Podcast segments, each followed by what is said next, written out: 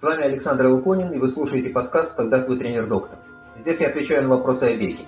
Я ультрамарафонец, трейлранер, основатель и тренер бегового клуба «Эра». По образованию я врач, кандидат медицинских наук. Медицинские знания помогают мне в тренерской работе. Поэтому задавайте ваши вопросы на сайте «Эра.ран» и слушайте ответы каждую субботу. Добрый вечер, дорогие друзья. Сегодня суббота, 25 февраля, 20 часов по Москве и 19 часов по Хайфе. Это значит, что, как всегда в это время, вас приветствует беговой клуб «Эра» и его основатель, он же тренер, он же доктор Александр Илконин. И мы записываем 19 выпуск программы «Посоветуйтесь с врачом» или все, что вы хотели знать о беге, но не знали, у кого спросить. Вот э, сирена скорой помощи на заднем плане – это вот в Хайфе, я могу сразу сказать. Это правда. Да. Помогаю Александру я, Ольга Клиновская – я нахожусь в Гусь Хрусталем, у нас сирен нету. И напоминаю, что предыдущие выпуски а, нашей программы «Советуйтесь с врачом» вы можете посмотреть на нашем сайте «Эроран», на YouTube-канале «Эроран», либо послушать в подкасте «Когда твой тренер-доктор» на SME подкаст-платформах. И сразу хочу сказать а, о подкастах.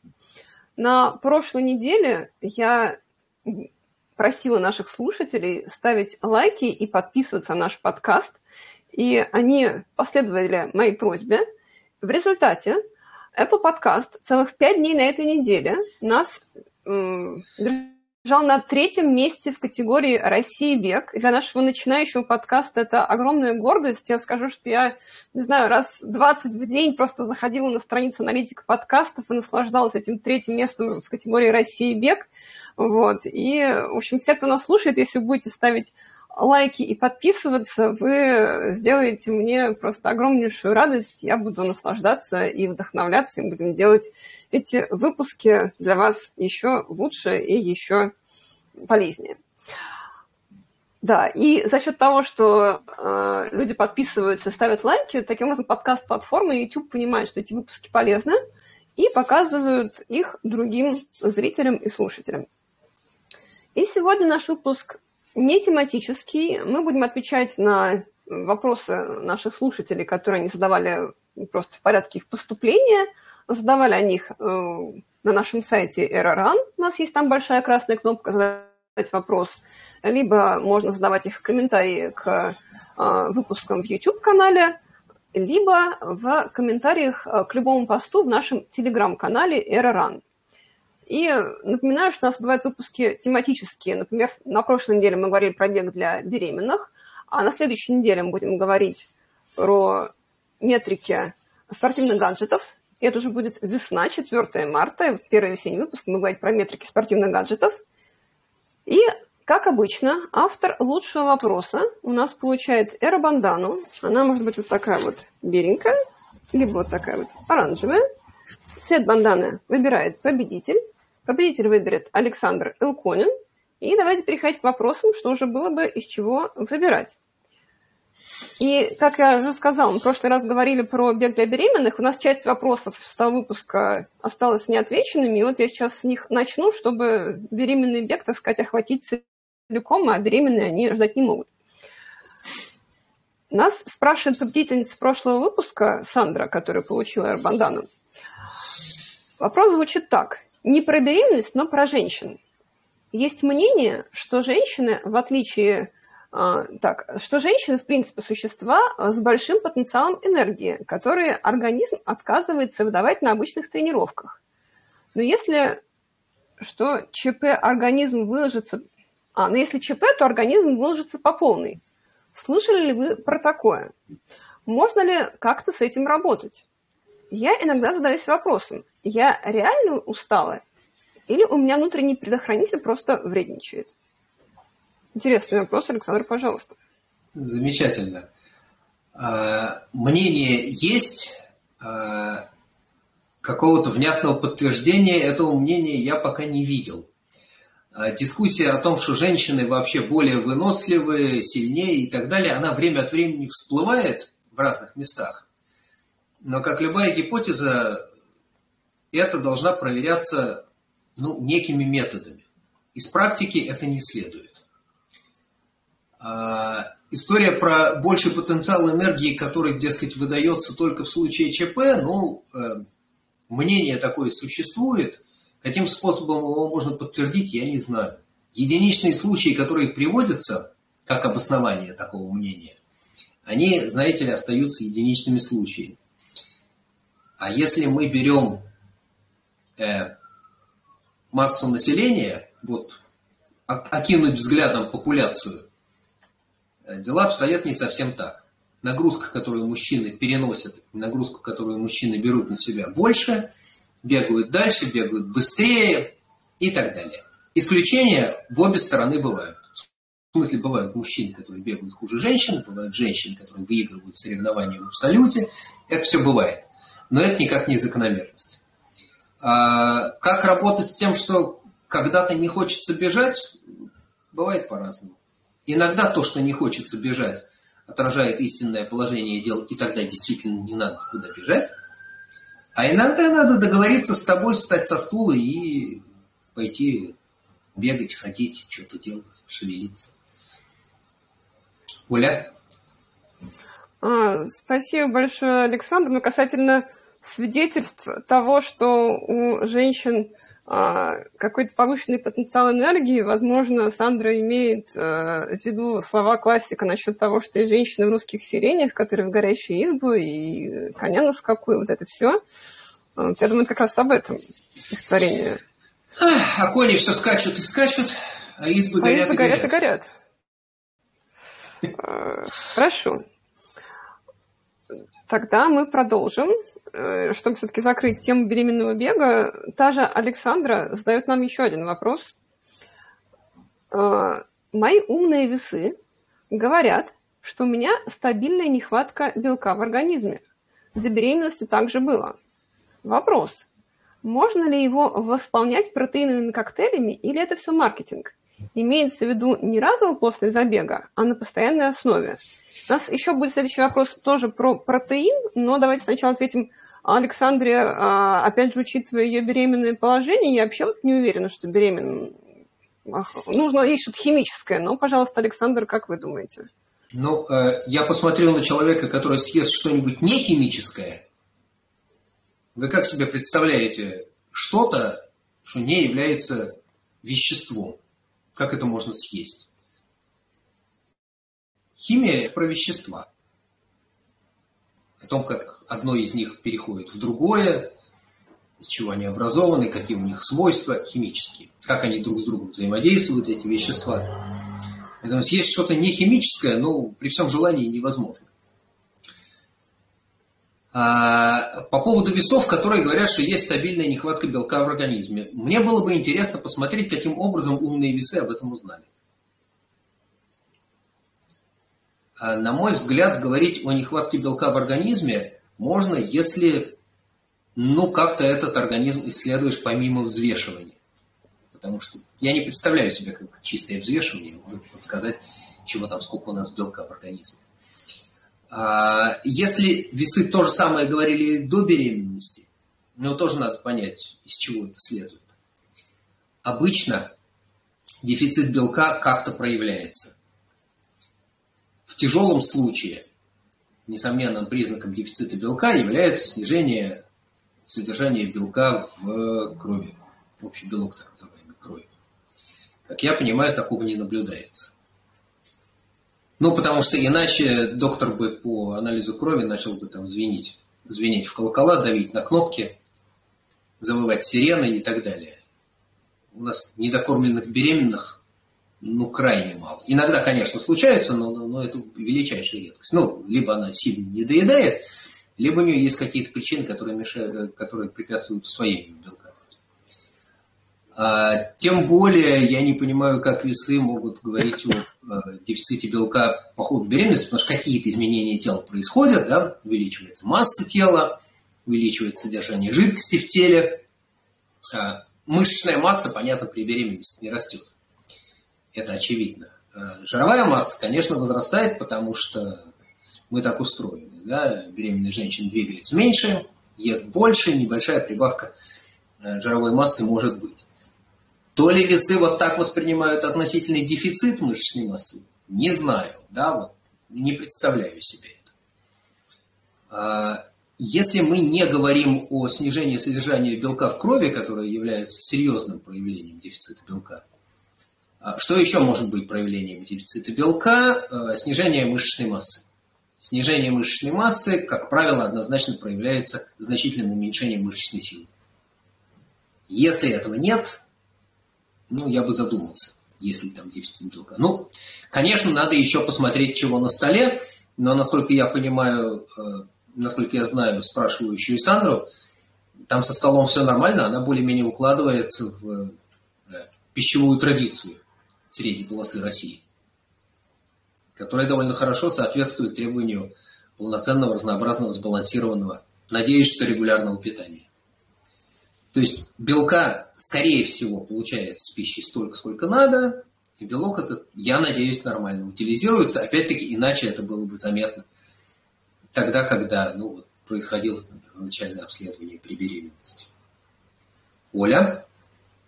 Ну, то есть никаких противопоказаний к тому, чтобы беременные, э, не знаю, там, для успокоения собственного из серии помогать тем, кто верит, вот ели бы этот белок химический, нет никаких У нас будет, у нас будут еще вопросы про этот самый, так сказать, протеиновый коктейль. Я специально не стал на эту тему распространяться, потому что будет следующий вопрос. А, хорошо. А, ну, ставлю комментарий про умные весы. Александр купил мне умные весы за день до того, как сделал мне предложение на финише московского марафона в 2019 году.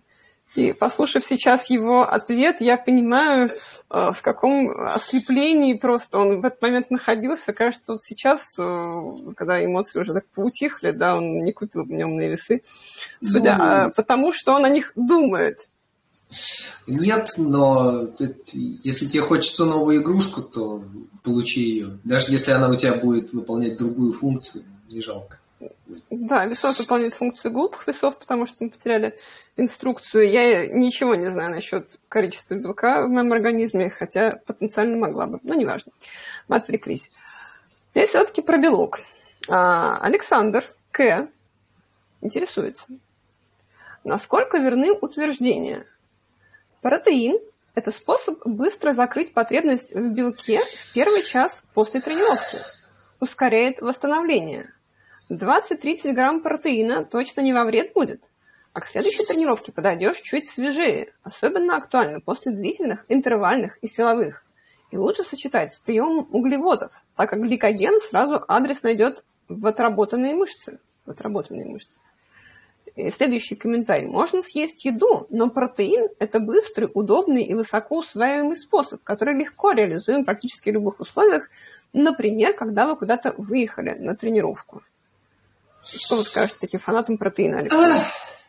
Ну, э, начну с того, что, скорее всего, э, э, продукты, которые называются протеиновая смесь, белково-углеводный батончик и тому подобное, они безвредные. Поэтому все нормально. Можно есть, вреда вы себе, скорее всего, не причините. Но если вы не будете кормиться только ими, то вреда не случится. Теперь по поводу концепции э, белково-углеводного окна. А, никто сейчас не может толком вспомнить, каким способом она родилась. Родилась она немножко умозрительно, так, методом рассуждения. Ну, если подумать, да, у нас есть три способа познания. Наблюдение, рассуждение и эксперимент. Можно смотреть за происходящим, думать и делать некоторые выводы. Да? Можно просто думать над тем, как вещи устроены, и ну, чего-то все это... А можно все это проверить. Работает, не работает. Так вот, э, концепцию белково-углеводного окна проверяли. И действительно получается, что если э, люди, которые выполняют тяжелые силовые тренировки, в течение небольшого времени после завершения тренировки э, принимают эту самую белково-углеводную смесь, у них на 6-недельном интервале наблюдается некоторый прирост мышечной массы и связанный с приростом мышечной массы увеличение мышечной силы. Как это работает в тренировках на выносливость, я не видел, чтобы кто-то проверял. Это первое соображение. А второе соображение. Э, я не уверен, что вот э, старательное исследование закрытию белково-углеводного окна нам сильно поможет в наших тренировках чисто методически. Да, вот следование тренировочному плану известно, что помогает. А э, фанатичное закрытие окна строго в получасовой интервал, я не знаю, насколько помогает. Понимаете, вот это получасовое окно, это то, что один раз, или там когда-то, было поймано в эксперименте. Какой при этом межиндивидуальный разброс, никто толком не знает. Может, кому-то лучше через час, а кому-то, наоборот, через 20. И это тоже неизвестно. И еще раз напомню, что экспериментальные результаты были получены для силовых тренировок. В зале с тяжестями. Там действительно, да, подрастала мышечная масса. Я понимаю, почему. Потому что это способ структурировать прием белка. Если обратиться вообще к нормальной физиологии, то у нас цикл синтеза белка от поступления биологического сигнала, ну, биологический сигнал – это нагрузка, тренировка. Да, вот. По ходу тренировки, по ходу нагрузки происходит некоторое разрушение мышечной ткани, разрушение сократительных и структурных белков. А, это биологический сигнал, на который организм должен ответить. И он отвечает усилением синтеза белка. Но фокус в том, что от поступления сигнала до связанного с этим сигналом синтеза белка проходит не полчаса, а то время, которое необходимо для полного цикла синтеза белка. От сигнала до выхода э, готовой молекулы. А это, знаете ли, неделя. Откуда я знаю, что неделя? Ну, это вы знаете не хуже меня. Смотрите, э, сколько времени нужно для того, чтобы зажила ссадина? Неделя. Вот через неделю там будет новая кожица. Сколько времени нужно для того, чтобы э, появились антитела после прививки? Неделя, а то и две. И это общая закономерность. Что вот ранка на руке, что введение какого-то вызывающего синтез антител вещества, это биологические сигналы, которые стимулируют синтез белка. От нанесения стимула до синтеза белка проходит хотя бы неделя, а то и 10 дней, а то и 2 недели. Индивидуально. Ускорить невозможно. Замедлить, пожалуйста. Ну, это как все остальное, да, как иммунитет. Мы не умеем ускорять синтез белка. Замедлить можем, да. Испортить, поломать механизм. Это мы умеем. Чинить не умеем. Почему так долго? А вы подумайте, сколько этапов должно пройти перед тем, как этот, собственно, перед тем, как, собственно, начнется синтез белка. Это же не то, что нажали кнопку, и аминокислоты начали там друг к другу клеиться. Нифига это не так. Для того, чтобы запустить синтез какой-то белковой молекулы, надо достать из закромов родины матрицу, по которой эта белковая молекула будет собираться. А там на складе в закромах родины эта матрица лежит не на готове, а она хорошо спрятана и упакована. Э, ДНК называется. Просто так информация о том, как синтезировать какой-то белок, она нигде в клетке на полу не валяется. Если, не дай бог, будет валяться, это огромная беда, потому что тогда синтез белка делается бесконтрольно.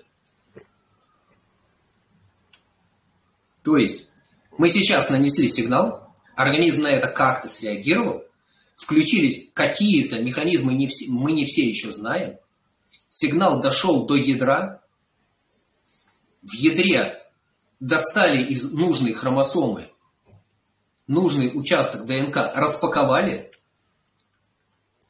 с этой ниточки сделали копию, с куска нитки, сделали копию, эта копия вышла из ядра через ядерную мембрану, ушла к месту, где производится синтез белка, ну, на рибосомальный комплекс там приклеилась, и действительно вот после этого начала там набирать на себя эти самые рибосомы пошли. Ну, там рибосомы пошли так, по конвейеру таскать аминокислоты в соответствии с заданной последовательностью нуклеотидов. Это долгий процесс.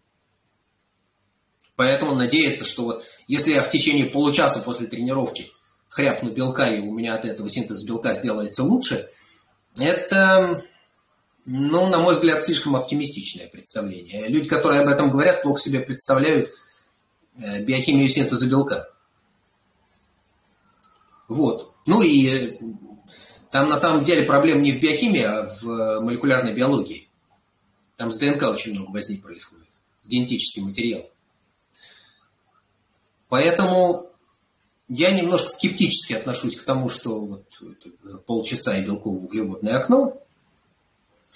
Не исключено, что прибавка мышечной массы и мышечной силы при приеме этого самого белково-углеводной смеси после тренировки имеет какое-то другое объяснение. Может быть, того же можно добиться другим способом. Не знаю. Но то, что известно из человеческой физиологии, молекулярной биологии, ну, не шибко подтверждает концепцию белково-углеводного окна. А, можно тот же белок получить из еды, э, быстрый, удобный, высоко усвояемый, ну да, он действительно быстрый, удобный, наверное, э, с усвоением не знаю, наверное, да, но я не уверен, что любой пищевой белок усваивается как-то хуже, чем то, что вы получаете из белого порошка. Э, практически в любых условиях, да. Если вы куда-то выехали на тренировку, ну, наверное. У меня в свое время был такой полутеоретический спор с Игорем Владимировым, который тоже вот был большим сторонником заглотить две ложки белого порошка, размешав их предварительно, не помню там в чем он их размешивал. Я говорю, слушай, Игорь, а почему едой нельзя? Ну, говорит, вот еще, мне готовить лень. Я, говорит, так, это себе две ложки насыпал. Ну, да, в, в таком случае, конечно. Это хороший аргумент, да, заменить себе еду двумя ложками порошка.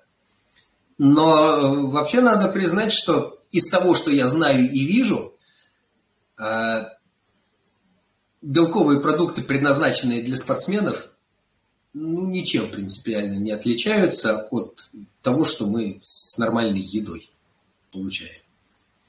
И то, что они пишут, а вот мы обеспечиваем полноценную аминокислотную смесь. Э, если вы поглядите на свой стол, у вас там ну, 99,9%, что аминокислотная смесь вполне себе полноценная. У нас крайне редко бывает какой-нибудь дефицит, хоть какой-нибудь аминокислоты, поэтому говорят, что а вот у нас дофига изолейцина, а что у вас изолейцина не хватает на столе, а как вы об этом узнали? Э, ну, такой, знаете, немножко маркетинг. Немножко продажа холодильника эскимосам. На мой взгляд. Поэтому, если вам это удобно, если это вас избавляет от необходимости открывать холодильник, резать колбасу и получать удовольствие от того, что она такая вкусная, Пожалуйста. Мне больше нравится что-нибудь вкусненького заточить после тренировки, особенно после тяжелой. Оля? Ну, это вкусненько точить э, в получасовой интервал или через неделю? Слушайте, после тяжелой тренировки, как правило, хочется жрать. Поэтому даже если это будет не в получасовой интервал, а через 5 минут, то тоже ничего страшного в этом нет. А если это будет там через 40 минут, тоже никто от этого не умрет. Но да, действительно, после тяжелой тренировки есть хочется, и я не вижу никакого смысла морить себя голодом. А история о том, что гликоген ведет прямо в мышцы, ну, Господь судья тому, кто это придумал. Читайте учебник физиологии, там написано, чего и как происходит. Мы поели, у нас все углеводы расщепились до глюкозы, ну, до простых сахаров. Глюкоза в основном фруктозы меньше. Все остальных, всех остальных сахаров еще меньше. Потом это все дело через тонкую кишечную мембрану всосалось, ушло в кровь, прошло через печень. Какую-то часть сахаров печень забрала на себя и там изо всех сил начала синтезировать гликоген, потому что в печени у нас много гликогена запасается. Это второй по объему источник гликогена запас. А все остальное, да, с током крови разошлось по всему организму. То, что попало в мышцы, тоже пойдет в синтез мышечного гликогена. Это действительно так. Но что у нас как-то быстрее, не знаю, сомнительно. Нет. А что хочется есть, так никто не запрещает есть. Ешьте на здоровье. Это полезно, вкусно, приятно. И пожрать после тренировки – это часть тренировочного процесса, которая добавляет положительных эмоций. А если тренировочный процесс у нас положительными эмоциями не сопровождается, это беда. Вот это хорошо известно. Тренироваться надо с удовольствием. Оля? Спасибо большое, Александр. Вот насчет вашего комментария, что Бог тому судья, который все придумал, а, автор вопроса Александр К. А, комментирует в чате, что э, информацию эту он взял от одного из тренеров по бегу, причем Александр Элконин лично с ним знаком. А, да. И второй а, комментарий а, также в чате нам дает а, Аня, которая на прошлой неделе вместе с Сергеем и а, Юлией, это три ученика Александра Илконина, они проехали за три дня на Байкале 210 километров на коньках. И вот Аня нам пишет, что после Байкала хочет жрать постоянно, помалу, но все время. Какие полчаса, почти неделя прошла. Вот. Так что, э, наверное, Александр прав. Хорошо. И следующий вопрос нам также задает Александр К. Все тот же самый. Он нам чаще всех задает вопрос, именно поэтому мы ездили к нему в Турцию вручать Арбандан. И Александр К. интересуется. Я послушал подкаст о взаимодействии тренеров и спортсменов и понял, что я реально как солдат – Сказано делать план, я делаю. Неважно, болит что-то или нет, есть ли какие-то у меня недомогания или нет. Мол, тренер, когда писал план, знал, что делал. И в итоге каждый раз это оборачивается против меня. То перетрен, то травма, то еще что-то. Не хватает мне понимания или не хватало раньше, а после 1 января стал по-другому воспринимать, где остановиться и не делать план. А еще установка, что если я план не сделаю, значит я плохой. Надо оправдываться, почему не сделал. В общем, это все предисловие вопроса. А сам вопрос, как понять, когда лучше пропустить тренировку или закончить ее? Какие должны быть красные флаги, когда стоит делать план вопреки тому, что совсем не хочется, а когда, наоборот, стоит пропустить, даже если хочется? Пожалуйста, Александр. А, я, если можно, буду отвечать сразу на вопрос. А, когда стоит делать план вопреки тому, что совсем не хочется? Никогда. Делать что-то против своего желания вредно для здоровья. И многие в этом могли убедиться. Другое дело, что если вам не хватает мотивации, или она отсутствует, то надо подумать о том, что вас заставляет или может заставить поднять себя с дивана и, и пойти. Или еще что-то делать. Но это совсем другой вопрос. Потому что, надавав себе пинков, выгнав себя на тренировку и делая что-то против своего настоящего желания, вы с очень большой вероятностью причиняете себе вред. И так делать не надо. С собой можно договариваться. Себя нельзя заставить и себя нельзя обмануть. Организм обязательно отомстит. То ли заболеешь, то ли травму получишь, но какую-то уловку ты обязательно поймаешь. Если по-настоящему тренироваться не хочется, не получится. Теперь возвращаясь к вопросу о взаимодействии. Э, я за последние, ну, наверное, несколько месяцев, в общем, довольно сильно напрягался, пытаясь как-то увеличить э, свободу выбора для своих подопечных. И писал, да, что если нет желания бежать, можно пройтись. А если совсем нет желания выходить на эту тренировку, ее можно прогулять. Или смотри по обстоятельствам, сколько ты сделаешь интервалов. Или выбери, будешь ты делать этот этап тренировки или не будешь, ограничишься вот равномерной невысокой нагрузкой. Потому что было несколько возможностей убедиться, что слишком жесткая регламентация, ну, тоже вредна. Человек старается сделать как велено, превозмогая себя, и это слишком часто плохо кончается. Поэтому изо всех сил стараюсь, чтобы подход был по возможности консервативным. Как понять, что чего-то делать не надо? Если это вызывает боль и боль нарастает, однозначно тормозите. Если у вас после предыдущей тренировки, то есть по ходу дела все было нормально, а на следующий день несомненные признаки травмы, в следующий раз, заходя на какую-то подобную нагрузку, попробуйте поймать те же предвестники. Иногда они есть. Иногда ты понимаешь, опа, а у меня это было в прошлый раз, но тогда я на это не обратил внимания и нормально добежал, только на следующий день не мог встать. Так вот, ловите эти предвестники и действуйте сообразно. У подавляющего большинства есть достаточно опыта, чтобы понимать, как можно уменьшить нагрузку, уменьшить продолжительность, уменьшить интенсивность, сменить модальность, там вместо бега сесть на велосипед, еще что-то. В самом плохом случае выхватите телефон, наберите меня. Тоже как-то подумаем, поговорим. Напишите. Я не всегда могу нормально читать сейчас, потому что я не сижу, глядя в телефон. Но избегайте ставить себя в ситуацию, когда вы выпадете из тренировочного процесса на длительное время. Это и мне плохо, и вам тоже.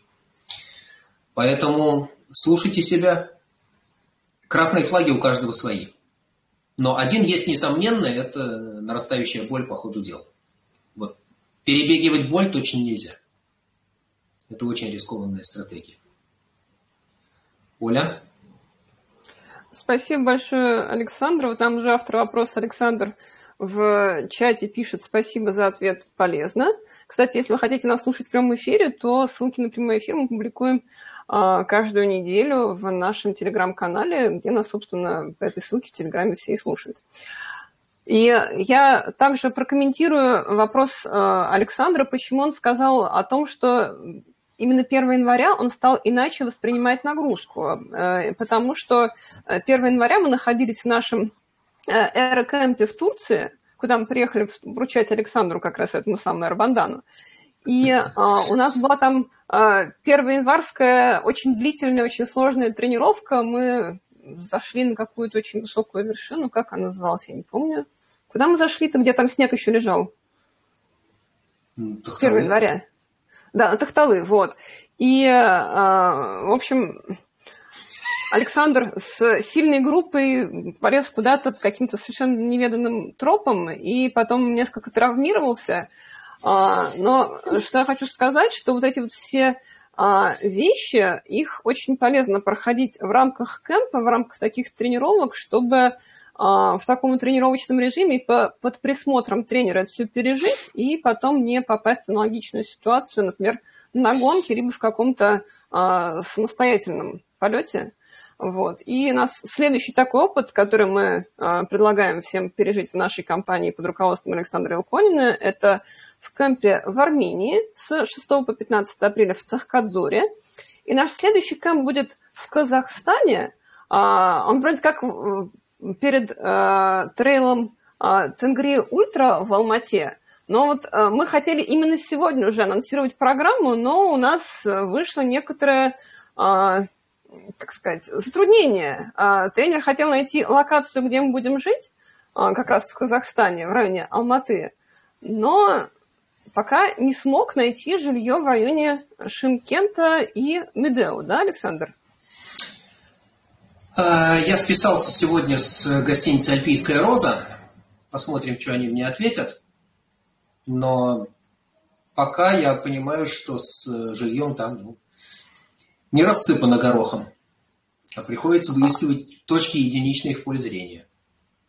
В общем, тем, кто нас слушает и кто хорошо знает Казахстан, а, к тем мы обращаемся с просьбой, подскажите нам, где можно жить э, в районе Шимкента и Медео, так чтобы группа... Нет, нет, нет, нет точно не Шимкента. А, Шимкент а какой, это совсем какой, другое. Какой, какой адрес Шим... там другой был? Шимбулак.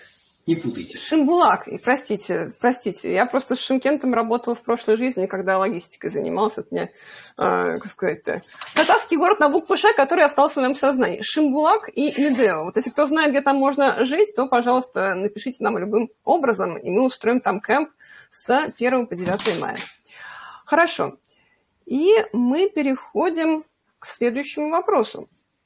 Задает его нам выпускник того же турецкого кемпа Антон П.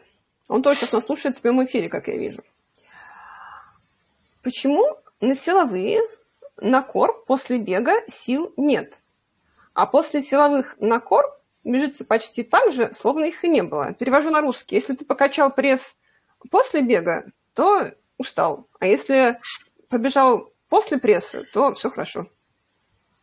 Пожалуйста, Александр. Э, не знаю. Может быть, потому что слишком сильно выложился на бегу, а пресс закачанный. А может, по какой-то другой причине, я не знаю. Это довольно индивидуально, и знаете, как э, я видел людей, у которых после отжиманий хорошо идут подтягивания, и видел людей, у которых ровно наоборот. И вот это ведь разные категории. Почему, я не знаю. Но кто-то говорит, нет, нет, нет, нет, нет, сначала подтягивание, потом отжиматься, потому что подтягивание мне тяжелее, а кто-то ровно наоборот. Не, не знаю почему. Мне легче сначала подтягиваться, потом отжиматься. А кто-то говорит, не-не-не-не, вот я сначала отожмусь, а потом тебе с подтягиванием я как-нибудь справлюсь. Черт его знает. Удивительное сочетание. Я ответил, Оля. Так, подожди, нас же спрашивали не подтягиваться, поджиматься, а по, по Ровно по то же самое. пресс и, по, и побежать. Окей, если ты вытягиваешь и ту, и другую нагрузку, не имеет значения, в какой последовательности ты их выполняешь. Если легче сначала сделать кор, а потом бежать, пожалуйста, законом не запрещено. На результат тренировочного процесса на этом этапе, на этом уровне никакой разницы нет. Если будем гонять вот совсем такой спринт-спринт, я еще задумаюсь, надо ли грузить мышцы туловища перед э, взрывными усилиями. Может быть, отложить на потом, на другую тренировку, на после обеда.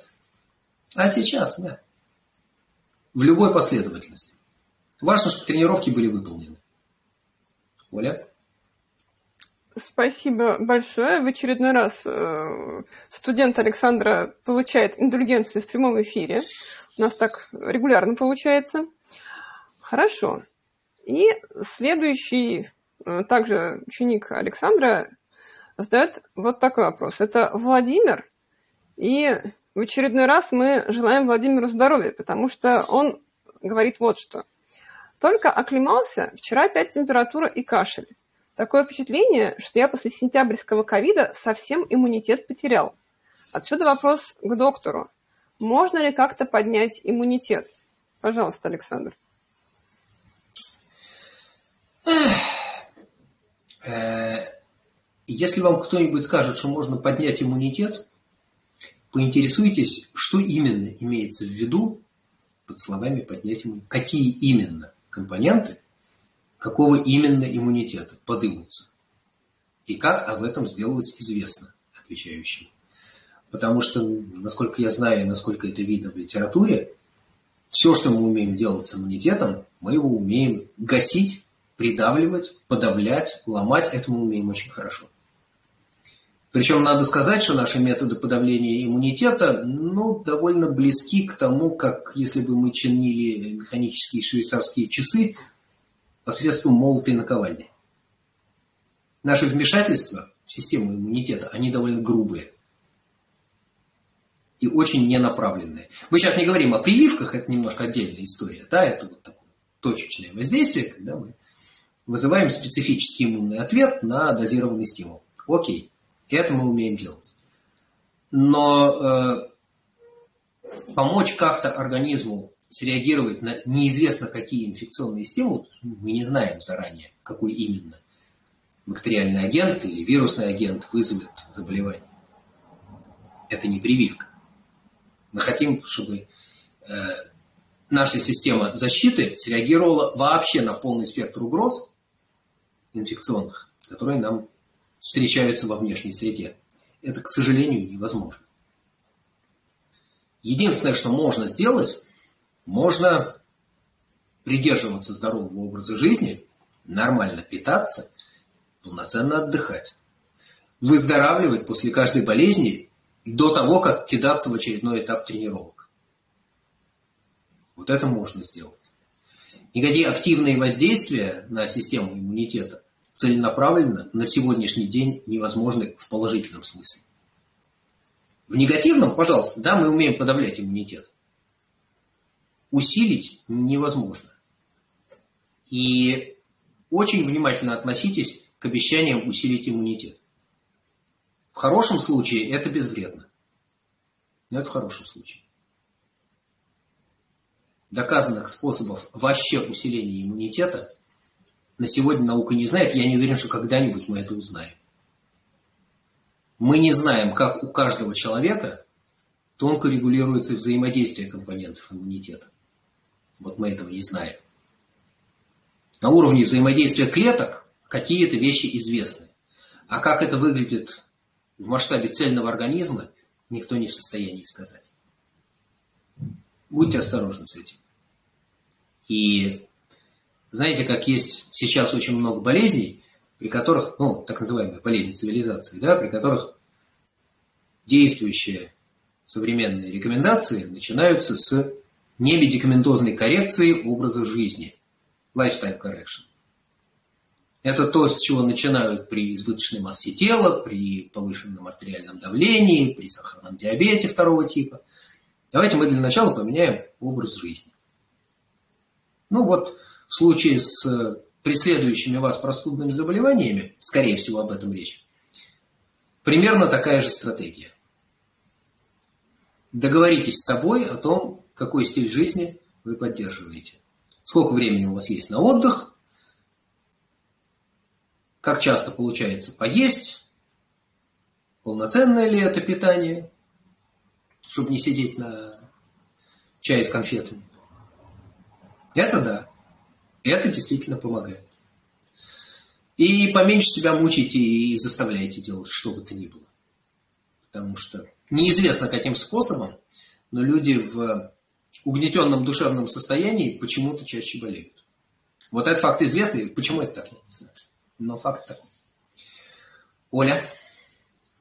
Спасибо большое, Александр. Пока Александр отвечал на вопрос Владимира, нам э, в чате нашей трансляции и Антон, и Александр написали спасибо за ответ. И сейчас обращаюсь к тем слушателям, кто нас будет слушать в подкасте, либо в YouTube-канале в записи. А, пожалуйста, если вы также находите ответы Александра полезными, то подписывайтесь на подкаст, на YouTube-канал и ставьте лайки звездочки в зависимости от платформы, где вы нас слушаете. И таким образом другие слушатели тоже будут э, получать из выдачи подкаста нашу передачу, наш подкаст, потому что платформа понимает по вашим лайкам и подпискам, что наш подкаст полезен для слушателей. Хорошо. И следующий вопрос нам задает также Владимир. И в данном случае вопрос уже э, такой теоретический, не привязанный конкретно к нему. Читал о проведенном масштабном исследовании, в котором проверялась корреляция результатов спортсменов-марафонцев в основной дисциплине с их возможностью бегать 50 метров и, бег, и прыгать с места в длину – Оказалось, связь прямая. Чем лучше результат в марафоне, тем лучше спортсмен бежит в спринт и прыгает с места. Что это означает? То, что у лучших марафонцев гармонично развиты и быстрые, и, мышц... и медленные мышечные волокна, или быстрые волокна в нужное время могут переходить в неспецифичный для них режим работы и помогать товарищу. Или люди достаточно много времени уделяют тренировке взрывной силы и скорости, что каким-то образом положительно сказалось и на марафонском беге. Ну, мой комментарий, вот кто быстрее бежит марафон, тот просто больше тренировался. Но, пожалуйста, Александр, какой научный ответ вы дадите? Я читал этот вопрос и полез проверять. Что там за такое масштабное исследование? Я раскопал это исследование. Смотрите, э, на мой взгляд, люди, которые это исследование сделали, немножечко забыли, что надо сравнивать э, яблоки с яблоками и груши с грушами. Потому что если мы берем, ну, условно, да, 10 тысяч человек, которые финишировали на марафоне, и начинаем искать зависимость между максимальной скоростью на 50 метрах, прыжком с места и результатом на марафоне. Как вы думаете, на большой выборке. У нас кто окажется лучшим спринтером? Те, кто пробежали марафон быстро, или те, кто проползли его за 4.30? Ну, очевидно. Да? Кто быстрее бежит марафон, тот, скорее всего, и 50 метров быстрее пробежит. Если мы с вами посмотрим на э, скорости, которые развивает элита на своих дистанциях, еще раз обратите внимание, на своих дистанциях, то есть условный болт на 100 метрах или на двух сотнях, Фемке Бол на четырех сотнях, там, Элиот Кипчоги на марафоне, они являются самыми быстрыми на своих дистанциях. Кипчоги не, не рекордсмен мира на пяти тысячах. Хотя он там, наверное, где-то в первой сотне есть. Я сейчас не помню. Я смотрел World Athletics, я смотрел эту статистику. Но он не так плохо выглядит в мире. То есть понятно, что будучи самым быстрым марафонцем мира, он бежит марафон быстрее, чем нужно, чтобы сделаться мастером спорта. По российским там мотивам. На десятки. Ну, нормально. Потому что вот он так быстро умеет бегать. Но это не значит, что он бежит спринт на уровне лидеров мировых. То есть элита отличается от всех остальных всегда.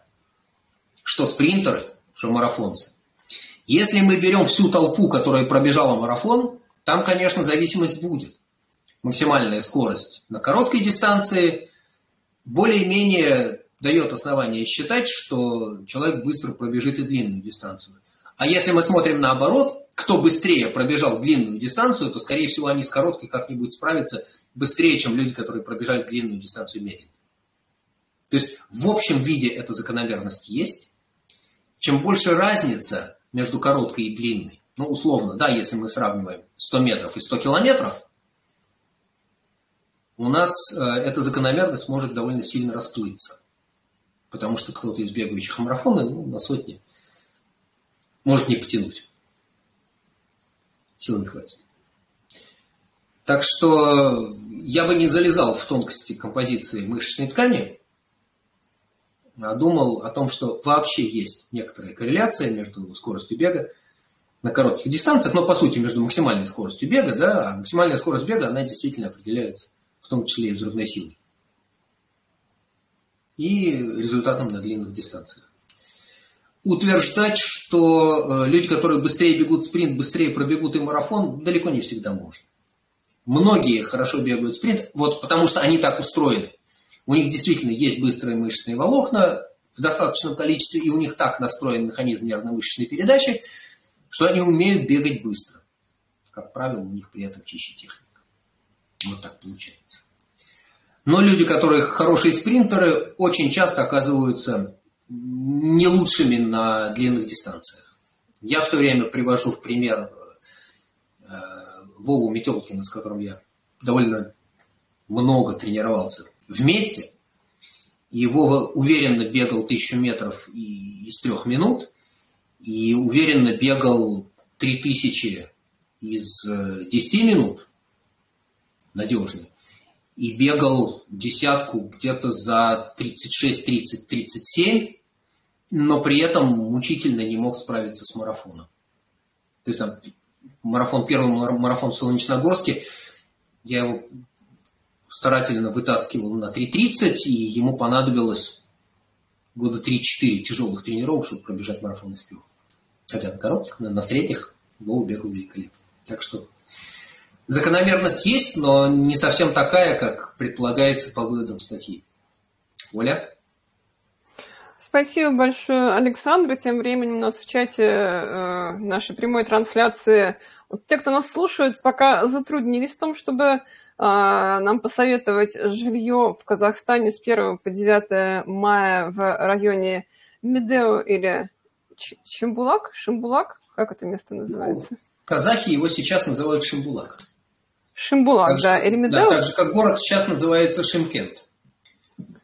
Че он был, когда э, произносили его по-русски? Хорошо. В общем, Шамбулак и Медел, если кто-то из наших слушателей э, знает, где там можно недорого остановиться, может быть, там есть какой-то аналог российского Авито или казахский Airbnb, то будем очень признательны вам за советы. Пишите нам, пожалуйста, в телеграм-канал, в комментариях, что вы знаете про жилье в Казахстане. А, а нам еще не пора перейти к лучшему вопросу? По-моему, уже пора. Время без десяти. 9 а, по Москве. Сейчас, И сейчас, да. Если можно, я отвечу еще на один вопрос. Следующий? Потому что, да. А, ну хорошо, это вопрос от старейшего ученика Александра, который у него тренируется с 2015 года, Дмитрий О., который в результате выполнения СБУ женился также на бегуне и лыжнице Татьяне – и Дмитрий О. спрашивает, как начать тренироваться. Пожалуйста, Александр. Это человек, э. который бегает с 15 -го года, он, кажется, задает вопрос себе каждую весну. Ну, это нормально, это правильный вопрос, и ответ будет ровно такой же – встать со стула. Да? Попросить жену, поскольку теперь есть жена, поднести зеркало поближе и с этим зеркалом договориться. Что надо сделать, чтобы встать со стула и пойти на улицу, там, на Крылатские холмы или на набережную Грибного канала или куда там, и немножко пробежаться, пошевелиться, тем более, что можно не одному идти в какой-нибудь приятной компании со всей семьей. Никакого другого способа нету. Но да, еще можно почувствовать ответственность, потому что тренер написал план, и его худо-бедно надо выполнять. Я тут время от времени забавляюсь тем, что считаю комплайенс то есть соответствие выполненных тренировок, тренировок запланированным. Вот. Оля? Кто-нибудь обогнал Анастасию Зе в комплайнсе или все еще нет? А, я не вижу смысла устраивать челлендж в этом плане, потому что, как мы рассуждали выше, стремление выполнить план любой ценой слишком часто приводит к выпадению из тренировочного процесса. Иногда всерьез и надолго. Оля? Хорошо. Ну, в общем, э, вот эта самая Анастасия З, она, э, расскажу, за полтора года тренировок у Александра похудела на сколько? На 26 килограмм, кажется. Там какие-то двузначные цифры. Не рассказывай, не рассказывай никому. Да, и сейчас она пробежала Никола Ленивец, десятая девушка. Так, на минуточку. А, хорошо. Ну, мы, наконец, переходим уже к лучшему вопросу. Этот э, человек получит эробандану либо белую, либо оранжевую. И, пожалуйста, Александр, кто же этот человек и что же он спросил? Э, Сергей э, задал вопрос в Телеграме. После большой гонки идет период восстановления. И если ориентироваться на ощущения, то все тренировки идут очень медленно и тяжело. А если смотреть на скорость и времена, то вроде все неплохо. От чего это происходит и что с этим делать? Начну с конца. Делать с этим ничего особенного не надо жить спокойно, получать удовольствие от того, что получается. А от чего это происходит? А Бог его знает. Известно, что после э, больших тяжелых нагрузок, даже в раннем восстановлении, случаются вот такие периоды, когда все идет и прет. У меня э, самые быстрые тысячи метров случилось чуть ли не на третий день после э, полумарафона в Шамани с горой, с набором 2200. Я приехал и с еще мышечной болью, то есть мышцы побаливали, там не было много спусков, но чуть-чуть поспускались, побегал вниз, и еще с мышечной болью вышел на традиционный клубный э, забег на тысячу метров на стадионе МГУ. У меня получилось тогда самая быстрая тысяча в моей жизни. Я быстрее с тех пор никогда не бегал. Почему? Не знаю, вот так получилось. Я не знаю, чем этот феномен объясняется. Я знаю, что ощущение медленности после большой гонки присутствует, и оно как раз хорошо объяснимо.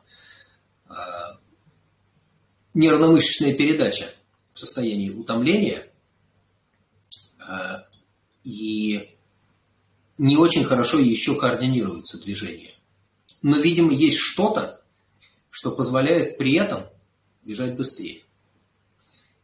Я не видел э, исследований, которые бы этот феномен описывали. Но факт мне известен, да. Иногда после тяжелых гонок вдруг получается как-то выстрелить. И даже при том, что вот кажется, что еле-еле ползешь, а смотришь, батюшки, оно быстро получается. Может быть, потому что по ходу гонки притупляется болевая чувствительность. Объединяя словом болевая чувствительность все неприятные ощущения, весь дискомфорт, который испытываешь при очень длительной нагрузке. И ты подгоняешь себя под, то, под тот дискомфорт, который ты считаешь приемлемым на этой тренировке, и тебе кажется, что это медленно. А на самом деле ты работаешь тяжелее, чем привык, чем ты бегал раньше. Просто потому, что у тебя эта чувствительность притупилась. Так тоже может быть. Во всяком случае, э, никаких других объяснений мне в голову не пришло. Я сидел и думал над этим вопросом. Это э, редкий случай, когда в литературу не полезешь, ну, просто этого нету, да, я покопался. И в учебнике физиологии эта штука тоже не описана. Значит, остается только как-то вот рассуждать, опираясь на то знание физиологии, которое есть, какие факторы у нас определяют интенсивность нагрузки, каким образом мы воспринимаем эту интенсивность нагрузки да, по частоте дыхания, по ощущаемой частоте сердечных сокращений, по подъему температуры тела, по общему ощущению тяжести, по, если эта нагрузка выше аэробных возможностей, приходится подключать анаэроб, значит, появляются специфические ощущения в мышцах, у кого-то жжение, у кого-то специальная тяжесть. Если еще выше полезем, будут дополнительные ощущения, которые говорят нам о том, что мы приближаемся к максимальному потреблению кислорода, у кого-то зрение нарушается, у кого-то мурашки, по у меня мурашки пекут по коже. Кто-то какие-то еще ощущения кожные описывал. Жар. Многие ощущают, вот лицо шеи заливает жаром. Но, тем не менее, да, вот ты привык к тому, что у тебя есть какой-то спектр ощущений, который соответствует определенной интенсивности нагрузки. Гонка эти ощущения притупляет. И ты, стараясь бежать до нужного ощущения, разгоняешь себя быстрее, чем оно было бы обосновано по настоящей но по объективной стороне этой нагрузки. Учитесь слушать себя, старайтесь понимать, что вам тело говорит, в зависимости от вашего сегодняшнего состояния. И очень важно каждый раз соотносить интенсивность нагрузки со своим сегодняшним состоянием. Да, вот в тренировочном плане написано бежать в темпе марафона. Но не в темпе того марафона, который ты планируешь пробежать на личник в сентябре этого года, а того, какой бы ты сейчас бежал, вот здесь и сейчас, в нынешнем своем состоянии. Тебе должно быть так же тяжело, как если бы ты бежал марафон здесь и сейчас. Это требует какого-то навыка, это требует ну, некоторой самостоятельной работы умение понимать себя. Я не видел ни одного человека, который бы с этой задачей справлялся сразу и легко. Очень многие на это спотыкают, на этом спотыкаются. Очень часто люди стараются бежать в целевом темпе. До целевого темпа мы доберемся. Целевой темп приходит тогда, когда у нас появляется ну, какая-то специфическая подводка. А когда просто в плане написано в темпе марафона, ну, значит, как, как если бы ты бежал марафон здесь и сейчас, в сегодняшнем состоянии. Устал после гонки, ну, вот, значит, в состоянии усталости после гонки. Представь себе, что ты бежишь этот марафон в состоянии усталости после гонки, у тебя ноги плохо поднимаются, и все такое. Оля? Спасибо большое, Александр. И я должна вам сразу сказать э, контекст этого вопроса. А, Сергей – это тот самый Сергей, который вместе с Анной и Юлей э, бежали на прошлой неделе за три дня 210 километров по льду озера Байкал. Э, я об этом писала в нашем телеграм-канале пост на этой неделе. Это действительно героические люди, мы ими категорически восхищаемся, но когда, конечно, Сергей рассказывает как он проваливался под лед по ходу этой гонки, оттуда выбирался и на ветру при температуре минус 18 градусов вся его одежда покрывалась просто немедленно коркой льда. Это очень удобно, он теперь не продувается, очень хорошо. Вот. И меня, конечно, эти все рассказы приводят э, в общем, большой ужас. Но, Но Сереже хватило забежать на тумбочку на третье место. Да, он забежал на тумбочку на третье место, и вот теперь еще бегает тренировки и удивляется, почему им вроде как тяжело, а такие хорошие показатели. А, поэтому мы поздравляем Сергея, вот, и просим сообщить, какой бандан он желает, вот такую беленькую или вот такую вот красненькую. И э, всех наших слушателей мы приглашаем также задавать вопросы, э, чтобы выиграть такую же бандану. И напоминаем, что это можно делать в комментариях наш, в нашем телеграм-канале Эроран, либо в комментариях э, на YouTube к нашим выпускам, либо на нашем сайте Эроран есть большая кнопка «Задать вопрос тренеру». Пишите, пожалуйста, все вопросы мы отвечаем. И напоминаю, что наш следующий планируемый выпуск будет о метриках спортивных гаджетов 4 марта. И в следующие выпуски мы хотим поговорить о беге с собачкой, о каникроссе, и также о технике бега. Поэтому, если у вас есть вопросы на эту тему, то особенно их задавайте. И самое главное, пожалуйста, подписывайтесь на наши подкасты, на наш телеграм-канал и ставьте нам лайки – Таким образом, платформа понимает, что это полезное видео, и я очень рада, когда вижу большие рейтинги. Это очень сильно меня вдохновляет, Александра тоже. Огромное спасибо всем, кто нас слушал в прямом эфире. Спасибо всем, кто нас послушает. И самое большое спасибо Александру Илконину за то, что отвечал на вопросы наших слушателей. Спасибо всем. Все, всем пока и до следующей субботы. Всем пока.